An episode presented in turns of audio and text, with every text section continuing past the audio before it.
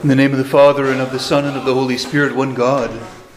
Amen. Christ is in our midst. He is and ever shall be. Thank you. More people than I thought might make it today, but the roads are pretty clear. A lot of us in the Pacific Northwest, if we see snow, we stay home. But it's wonderful to be here together this morning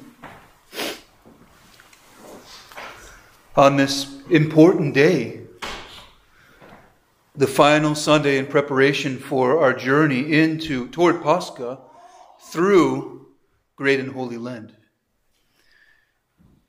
We've been reflecting at length on different themes that have been preparing us, preparing hopefully our hearts and our minds to venture into this holy season with a firm resolve. And today we continue our preparation, lest we be caught by surprise once again when that beautiful journey begins tomorrow morning. So today in the Holy Orthodox Church, on the final Sunday in preparation for Great and Holy Lent, we celebrate what we call the Sunday of Forgiveness, on which we commemorate the also the expulsion of Adam and Eve from paradise. And it's also, as you know, called Cheese Fair Sunday because it's the last day that we eat dairy products before Holy Pascha.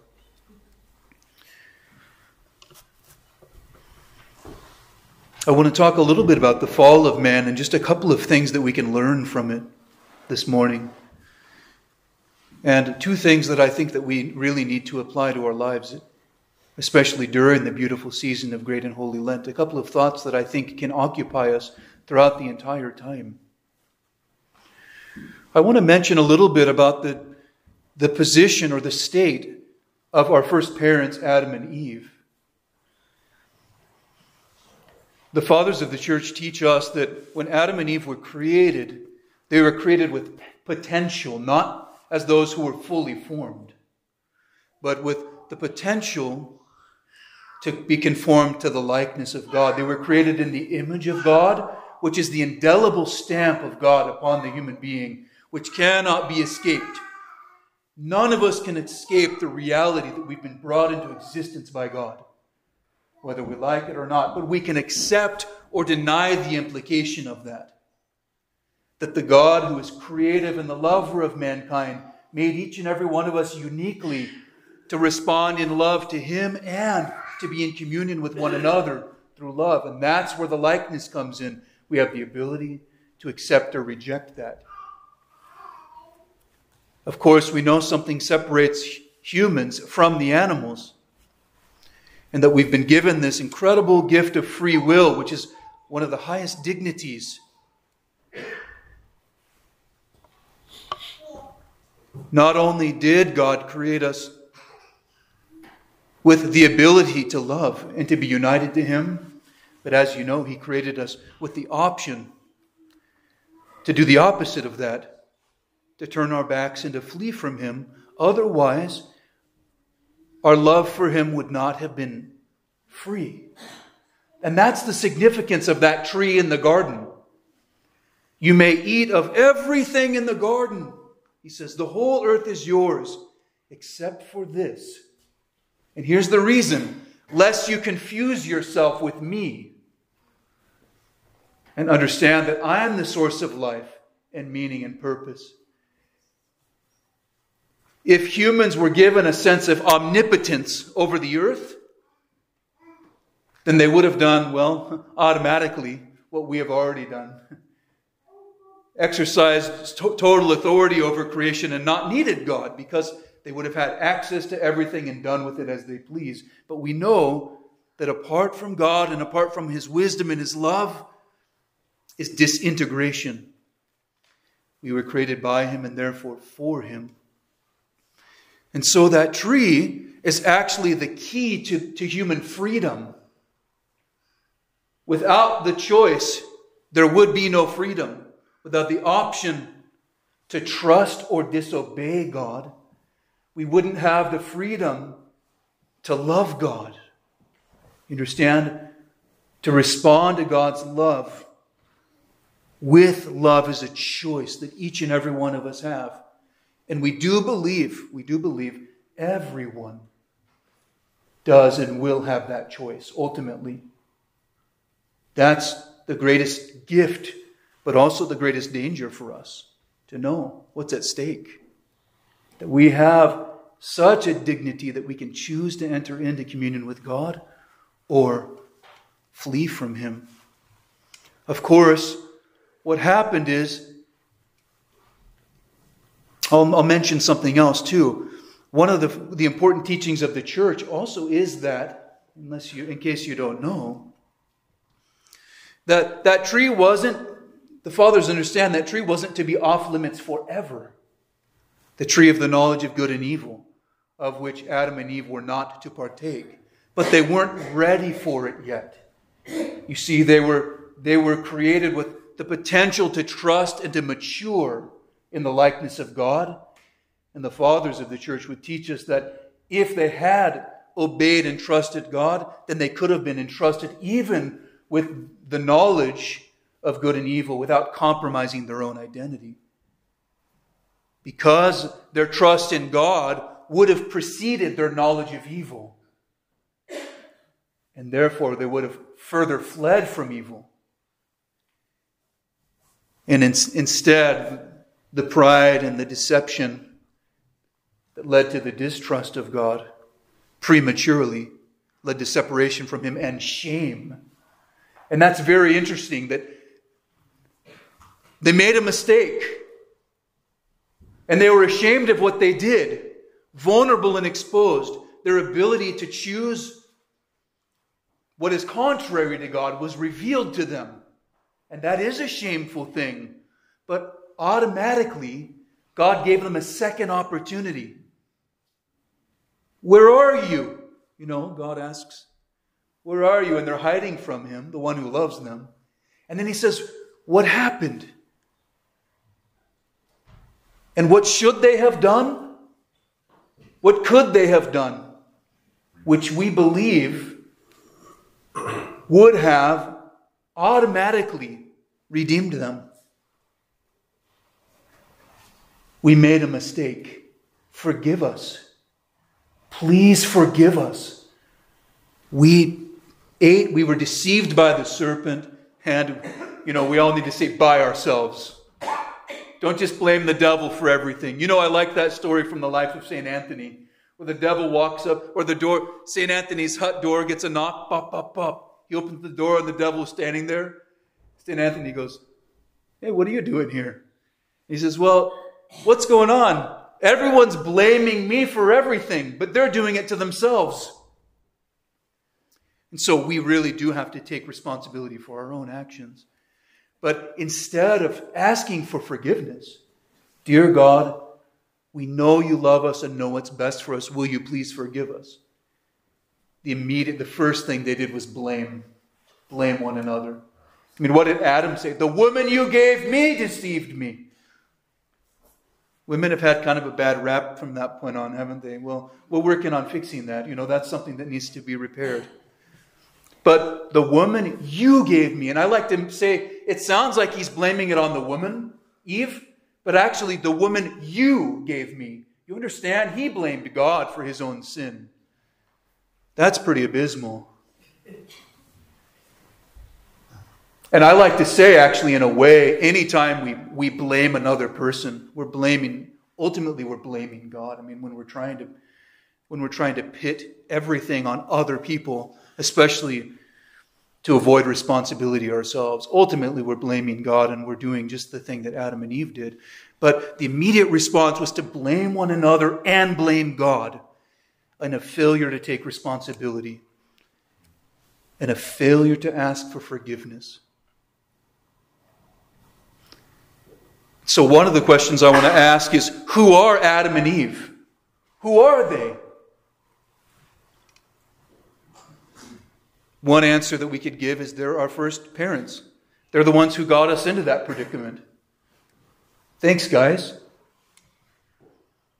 But also they're the first humans that are just images of you and I. They, Adam and Eve are you and I. I'm not saying they didn't exist, but I'm saying their humanity and the reality of their mistakes are things that we embody as well, just as much as they did, and we're just as responsible as they are. And so when you think of Adam and Eve, you don't think of them with disdain, but you think of them with repentance. Because you and I have done the same things, and perhaps even worse than they have. So when we ask a question like what happened then, then we extend it to what's happening today. And then we can ask the question, what should they have done? And give the answer and say, that's exactly what we should do. And so I would say, that's the predicament that they got into. What should they have done? They should have asked for forgiveness, and they shouldn't have blamed one another. And that's one of the reasons this Sunday is called Forgiveness Sunday. It's not called Be Ashamed and Hate Yourself Sunday. It very well could be. I could say, look, Adam and Eve are you and I, and they deserve to, to be departed, to be separated from God and go to hell. And so, and you know, we are too, so let's give up and go home and eat, drink, and be merry, for tomorrow we die. But that's not the end of the story. We bear witness today to the fact that there is a hope, even, that we're longing for. And every year we venture toward a deeper understanding of the hope that God has given us through forgiveness. And not only through having our wrongs righted somehow. You know, the white, the whiteboard of your sins erased. So much more than that, beloved in Christ. We know that we're preparing to come to a deeper understanding of the fact that God united himself to us in every way on a cellular level, so that every ounce of us, every part of us, could be redeemed and truly forgiven. Not just exonerated, but united. And that's a really beautiful thing, and it's a hopeful thing. Now we could say then, Adam and Eve's failure to, uh, to follow the command of God was also a failure to fast. Because he said, do not eat. And what did they do? They ate. And that's part of the reason why our therapy to heal from the fall is to fast. To willfully deprive ourselves of that which we think is good, but we know that there's something better than even that that we, that we like and that we prefer. Let me read a little reflection to you by one of my favorite writings. It's an anonymous writing. May God bless the author. It's an eleven-page document, but I'm just going to read a little from the first page or so. It's called Ascetic Reflections on the Way of Self-Sacrifice. And he goes through different aspects of spiritual discipline and talks about why he does them. It's like a, a boy approaching his father, asking questions. Why do you do this? Why do you fast? Why do you pray? Why do you sit in silence? And so on. And this one's about fasting. A boy once approached his father. Old man, why do you fast? The father stood silent, bringing heart and mind together. And then, beloved boy, I fast to know what it is I lack. For day by day I sit in abundance, and all is well before me. I want not, I suffer not, and I lack but that for which I invent a need. But my heart is empty of true joy, filled yet overflowing with dry waters.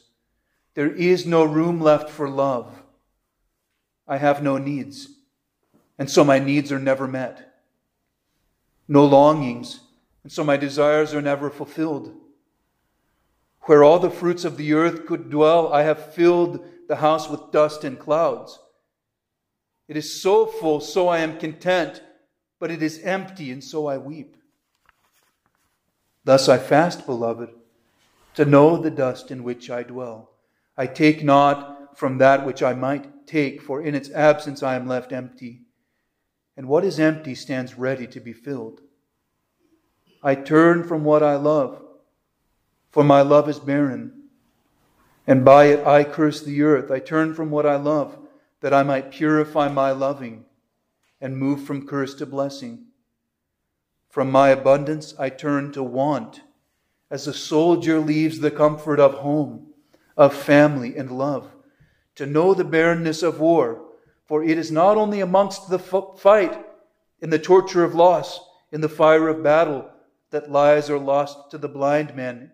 Excuse me, that lives lives are lost and the blind man clearly sees.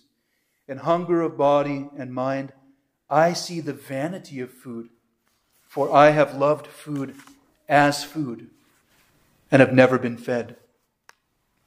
In weary, waking vigil, I see the vanity of sleep, for I have embraced sleep as desire and have never found rest. In sorrow with eyes of tears, I see the vanity of pleasure, for I have treasured happiness above all, and I have never known joy. I fast, beloved child, to crush the wall that is myself. For I am not who I am, just as these passions are not treasures of gold, but of clay. I fast to die, for it is not the living who are raised, but the dead.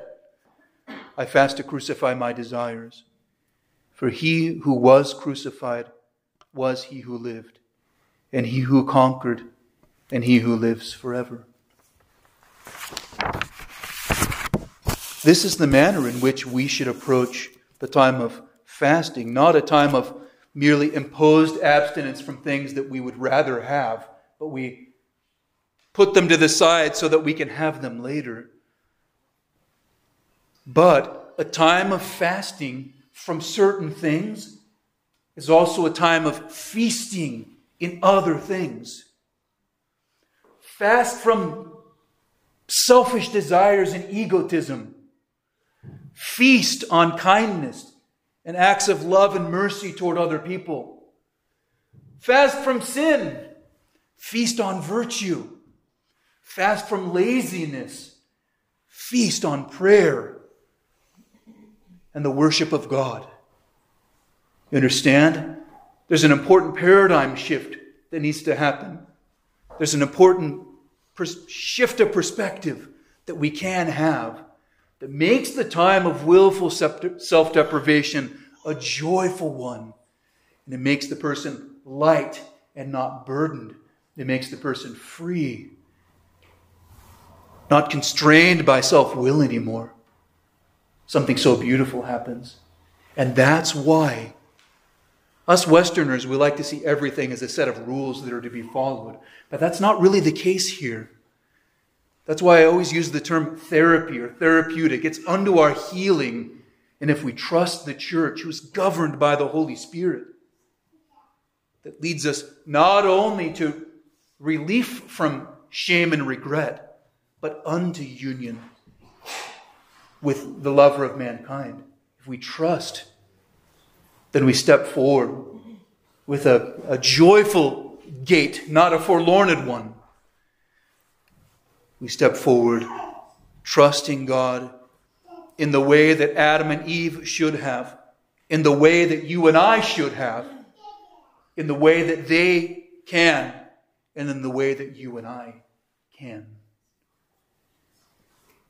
So, of course, we need to fast. We need to do our best to deprive ourselves of the excesses that so weigh us down, to which we feel entitled as those who are fallen and so selfish. Of course, we need to fast, come to church as much as possible. But during this season, I want to focus on a couple of specific things. The things that Adam and Eve should have done, the things that you and I should have done but can do. One, when we make mistakes, we have to ask for forgiveness. Ask for forgiveness and take responsibility. Even if in your ignorance you didn't mean it, you still did it. So take responsibility for what you did and be ignorant no more. And stand up a little taller and say, now I know. God help me. Thank you for that lesson. Please forgive me, my Lord and my God, for harming another person, harming your creation, and harming myself. But we need to ask for forgiveness often. We're going to do the rite of forgiveness this evening, going around asking and granting one another's forgiveness.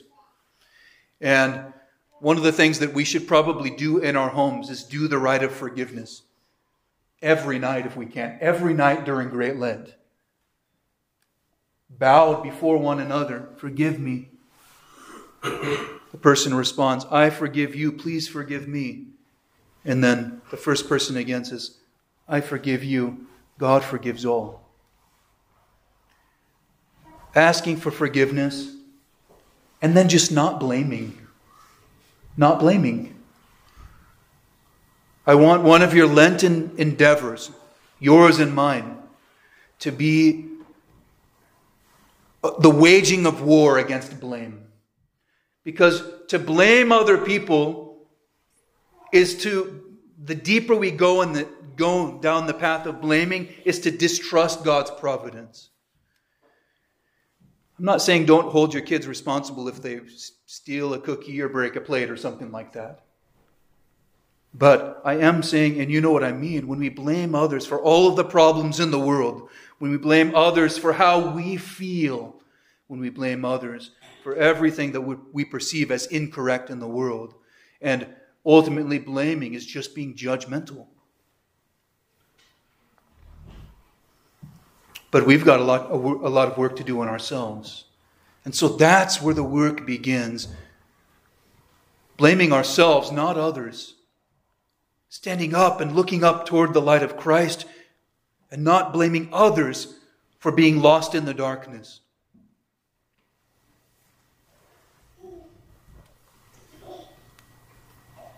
So during this holy season of Great Lent, we've got our work cut out for us. But it's a beautiful work, and it's worth doing.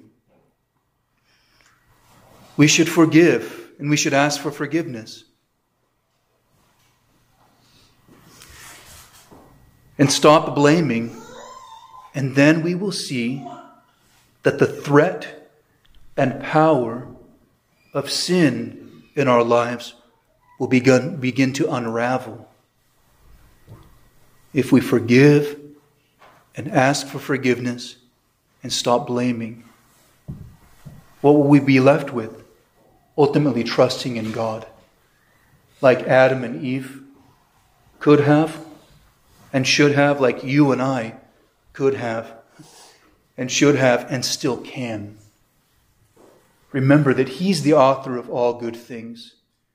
The only thing that we should long for and be so desperate for is to fulfill His holy will. And then we will lack nothing. Even in our absence of abundance, we will lack no good thing. Rich men have turned poor and gone hungry, but they that seek the Lord shall not be deprived of any good thing. May it be so for us during this beautiful time of Great and Holy Lent. Glory to God who loves us, who leads us on the path of healing and repentance, who redeems us out of His great love and abundant mercy. Amen.